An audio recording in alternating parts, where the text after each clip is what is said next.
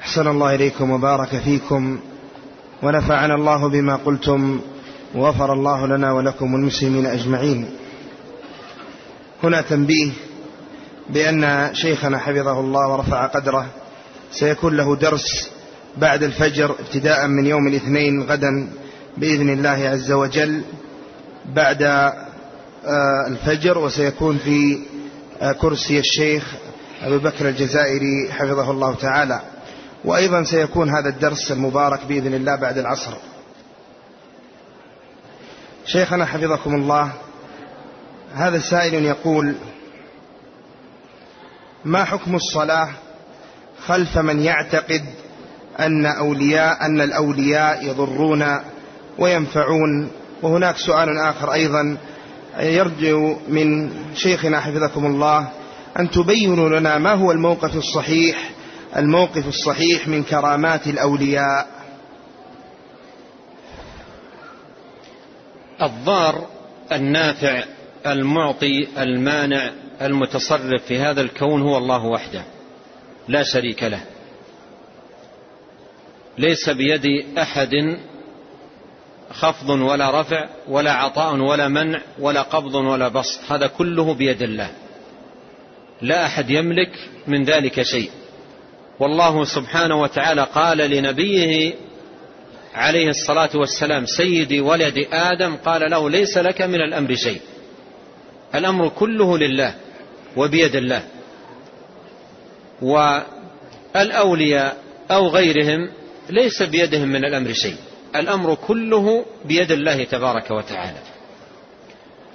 وادعاء أن بيد الأولياء شيء من خصائص الله كفر بالله جل وعلا. إذا أعطى الولي شيء من خصائص الله في تدبير هذا الكون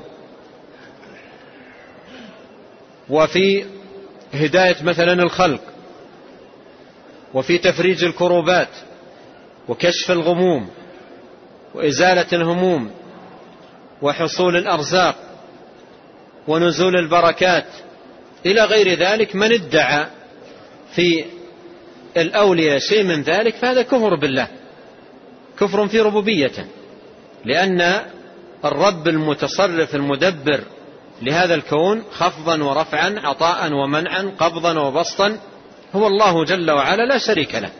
قل اللهم مالك الملك. تؤتي الملك من تشاء وتنزع الملك ممن تشاء وتعز من تشاء وتذل من تشاء.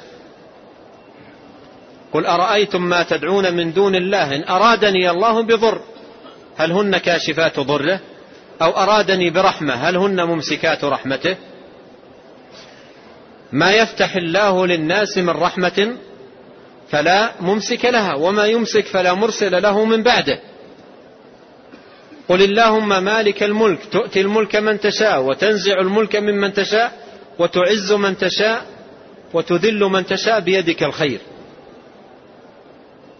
ومر معنا في التهليل. اللهم لا مانع لما أعطيت ولا معطي لما منعت ولا ينفع ذا الجد منك الجد. لا مانع لما أعطيت ولا معطي لما منعت. لا خافض لما لمن رفعت ولا رافع لمن خفضت. لا معز لمن أذل أذله الله ولا مذل لمن أعزه الله. الأمر كله بيد الله. فمن ادعى شيئا من خصائص الله لغير الله فهو كافر بالله تبارك وتعالى. كافر بالله تبارك وتعالى. لأنه أعطى خصائص الله لغير الله جل وعلا. والإعتقاد في الأولياء أنهم يتصرفون في الكون وأنهم يملكون التصرف والتدبير والخلق وغير ذلك هذا كله من الكفر بالله جل وعلا. وأصحاب الطرق الباطلة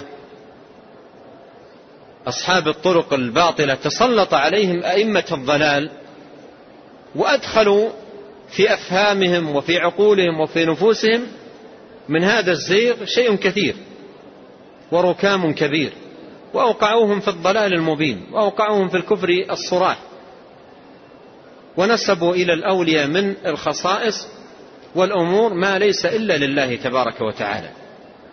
ادعوا فيهم أنهم يعلمون الغيب وأنهم يعلمون ما كان وما يكون. والله يقول قل لا يعلم من في السماوات والأرض الغيب إلا الله. أبو حنيفة رحمه الله احتج بهذه الآية على كفر من ادعى في أحد علم الغيب. قال, قال الله تعالى قل لا يعلم من في السماوات والأرض الغيب إلا الله. هذا من خصائص الله. التصرف في الكون والتدبير خفضا ورفعا عطاء ومنعا قبضا وبسطا هذا كله بيد الله جل وعلا. فمن ادعى في أحد من الناس أو في شخص من الأشخاص شيئا من الخصائص فهو كافر بالله.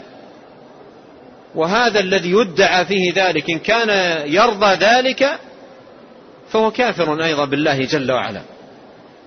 وكلهم من أولياء الشيطان وليسوا من أولياء الرحمن. والطرقية عندهم من هذا شيء كثير مؤلم الذي يطالع ما عليه هؤلاء. يجد أمور مؤسفة جدا في القصص التي تحكى وتروى عنهم وتذكر في كتبهم. يدعون دعاوى ويحكون في ذلك قصصا وأخبارا يروجون بها ضلالهم على العوام.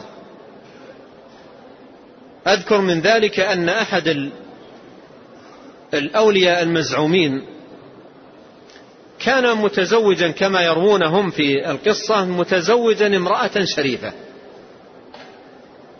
وحملت منه وكانت في الشهر السادس وكانت في الشهر السادس فتزوج عليها فلاحة. امرأة فلاحة فقيرة فغضبت. وقالت إما أن تتركها أو تطلقني. فأبى أن يترك الفلاحة وقال إن امتنعت سأنقل الحمل الذي في بطنك إلى هذه الفلاحة. فامتنعت قالوا فنقل الحمل إلى الفلاحة يعني أمر الحمل أن ينتقل من بطن هذه إلى بطن تلك وولدت بعد ثلاثة شهور. العوام إذا قيل لهم مثل هذا القصص قال الله أكبر. ثم انطلقوا وأخذوا يتمسحون بالرجل. يلفقون لهم قصص ويزخرفون لهم حكايات ويروون لهم أباطيل. ثم العوام مساكين. الدعايات تأخذهم سريعا. يقول بعضهم لبعض ما سمعت؟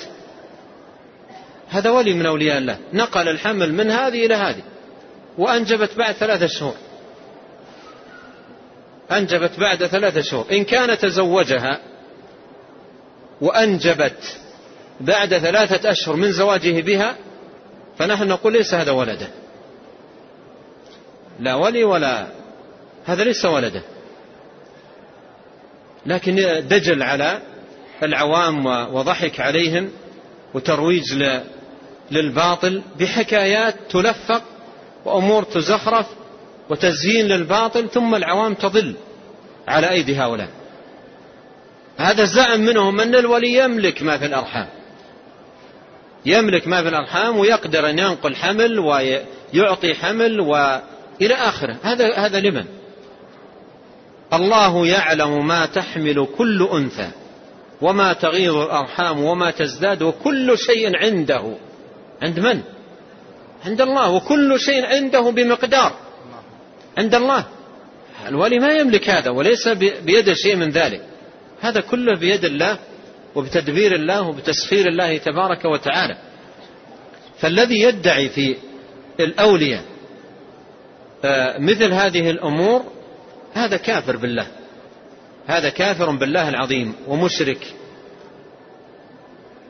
ولا يقبل الله سبحانه وتعالى منه عمل.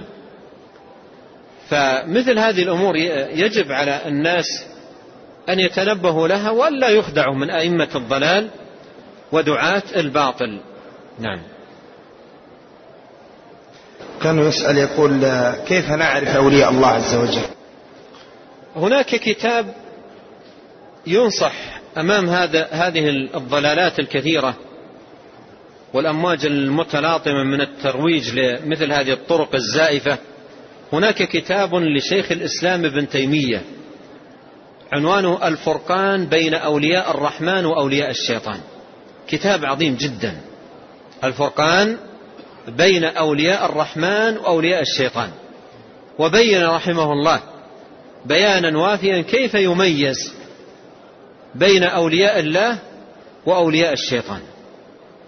وأولياء الله علامتهم بينة. اقرأها في القرآن واقرأها في أحاديث النبي عليه الصلاة والسلام. اقرأ في القرآن قول الله تعالى ألا إن أولياء الله لا خوف عليهم ولا هم يحزنون الذين آمنوا وكانوا يتقون. قال شيخ الإسلام من كان مؤمنا تقيا كان لله وليا. المؤمن التقي هو الولي.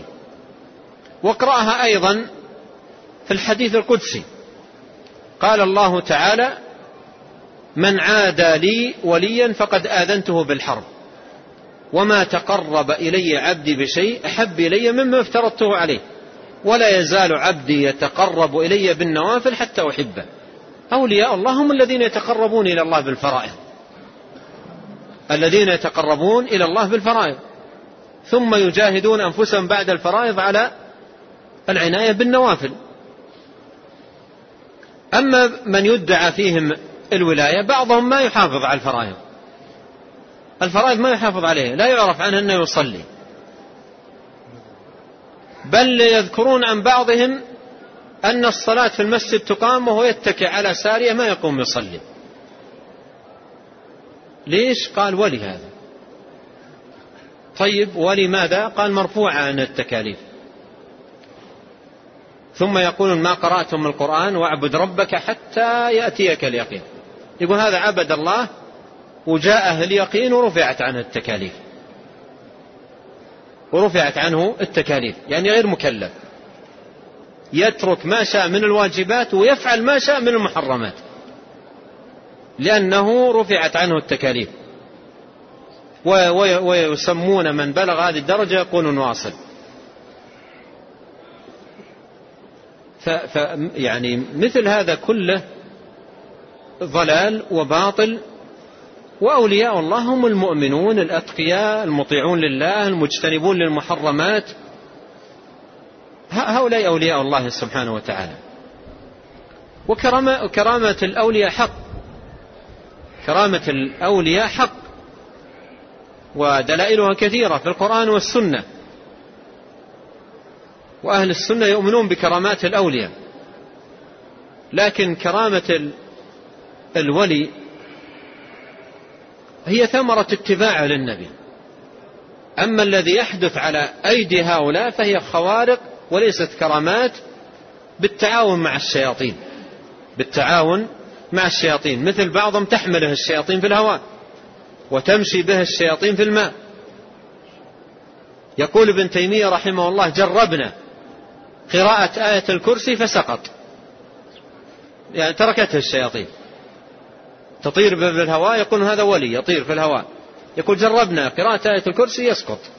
لأن الشياطين تهرب من من آية الكرسي. فكتاب شيخ الإسلام الفرقان بين أولياء الرحمن وأولياء الشيطان هذا كتاب مهم وعظيم ومن كان مبتلا بمثل هذه الأباطيل والضلالات في بلده ينبغي عليه أن يقتني هذا الكتاب وأن يستفيد منه.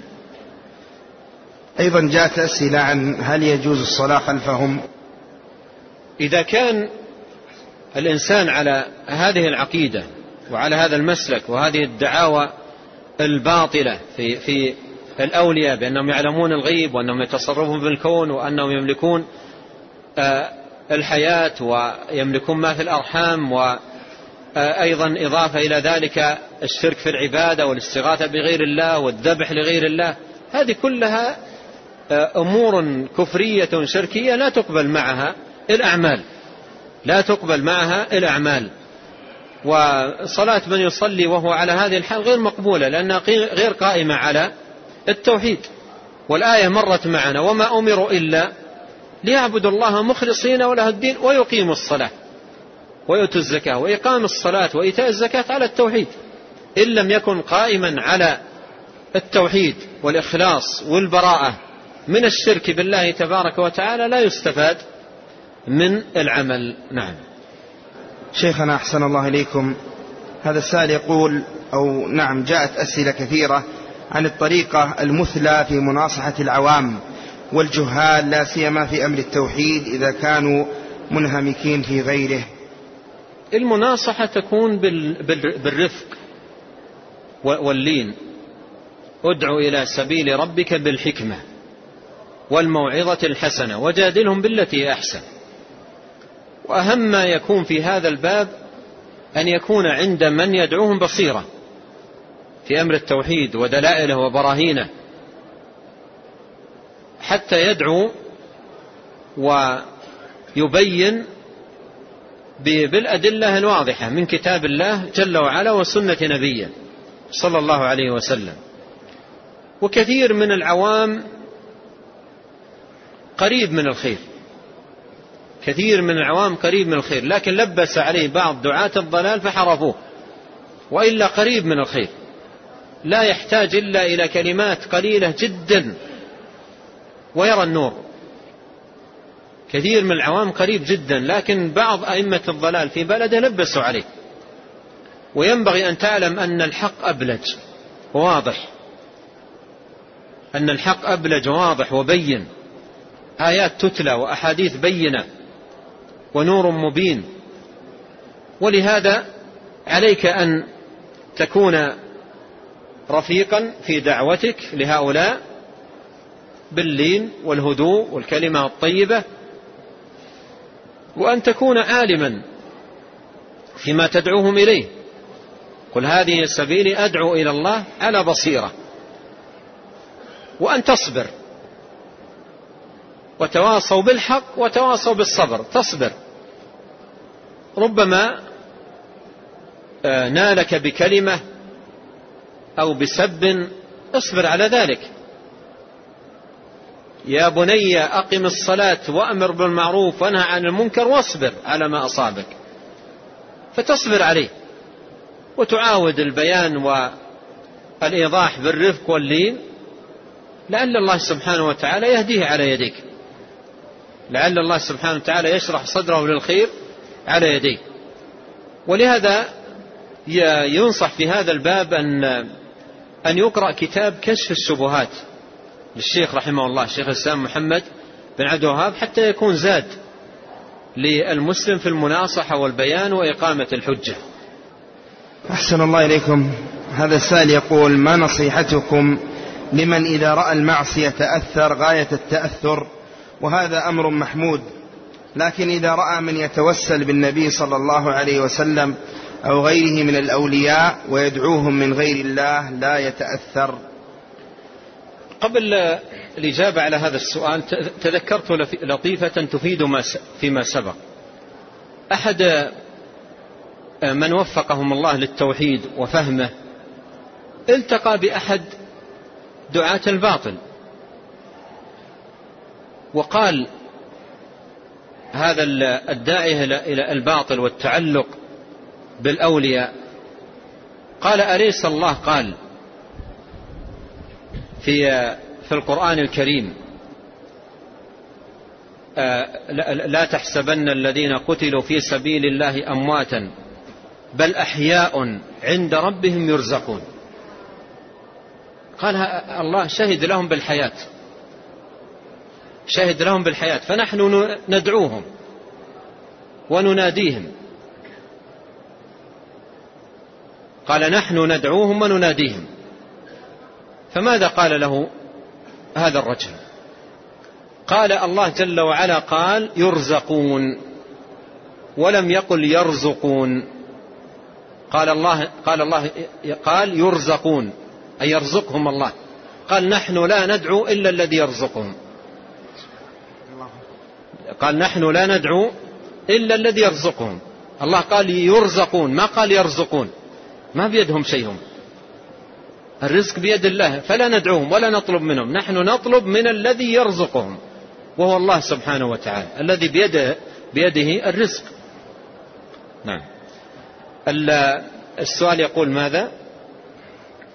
الذي يتأثر عند بعض الناس يتأثر بعض الناس يتأثر في في في المعصية. يعني إذا رأى فاحشة رأى زنا رأى سرقة يتأثر. وعندما يرى الشرك لا يتأثر مع أن الشرك أعظم المحرمات. قال الله تعالى والذين لا يدعون مع الله إلها آخر ولا يقتلون النفس التي حرم الله إلا بالحق ولا يزنون. هؤلاء ثلاثة أو هذه ثلاثة. ولنقدر ثلاثة أشخاص أحدهم والعياذ بالله يدعو مع الله إلها آخر. وآخر قتل نفسا بغير حق. وثالث زنى. من أعظمهم وأخطرهم وأكبرهم جرما. المشرك الذي يدعو مع الله إلها آخر.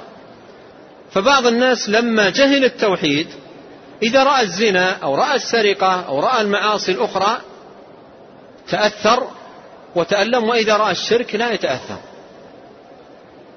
ولهذا يذكرون عن شيخ الإسلام رحمه الله أنه مرة من أجل أن يبين أو يتبين من فهم الناس للتوحيد. ذكر لهم ذكر للناس قصة رجل قصة رجل دخل بيت واعتدى على عرض المرأة التي في البيت فعل بها وكسر الباب. تأثر الناس وضج المجلس وتعوذوا بالله وسخطوا على من فعل ذلك. ثم لما جاء قال هناك رجل بنى بيتا وقالوا له اذبح دجاجة أو ديكا عند الباب يصرف عن عنك الشيطان. فذبحه ما أحد تحرك. ف يعني بعض الناس قد لا يفهم بعض الناس قد لا يفهم التوحيد ويدرك حرمة تلك الفواحش فيغضب ويغار لها ولكن أمر التوحيد لا يتأثر له. وهذا كله سببه الجهل بدين الله تبارك وتعالى. جاءت أسئلة كثيرة في هل يجوز أن يكون الهدي هل يجوز أن يعطى الهدي للبنوك المعروفة بالبنوك الإسلامية بقرب الحرم؟ الهدي هو ذبيحة تذبح في مكة. شكرا لله سبحانه وتعالى على منته على عبده بالجمع بين عمرة وحج في سفرة واحدة. فإذا أمنتم فمن تمتع بالعمرة إلى الحج فما استيسر من الهدي. فمن لم يجد فصيام ثلاثة أيام في الحج وسبعة إذا رجعتم تلك عشرة كاملة. إن استطاع الحاج أن يشتريها وأن يذبحها ويأكل منها ويهدي ويتصدق فهذا أمر طيب وإن لم يستطع فهؤلاء ينوبون عنه في هذا العمل. وإذا دفع لهم المبلغ المحدد يقومون نيابة عنه بهذا العمل شراء الذبيحة وذبحها في الوقت المحدد وإعطائها للمحتاجين ولا حرج عليه في ذلك. نعم. أيضا جاءت أسئلة على من يعني عنده سلس البول كيف يطوف؟ كيف يصلي؟ من كان به آه، سلس البول أو سلس الريح يتوضأ لكل صلاة. وإذا أراد أن يطوف يتوضأ. يتوضأ للطواف لأن من شرط الطواف الطهارة. أن يؤدى على طهارة. فيتوضأ ويبدأ يطوف. وإذا نزل شيء وقت الصلاة أو وقت الطواف لا يؤثر عليه. يتم طوافه ويتم صلاته ولا حرج عليه.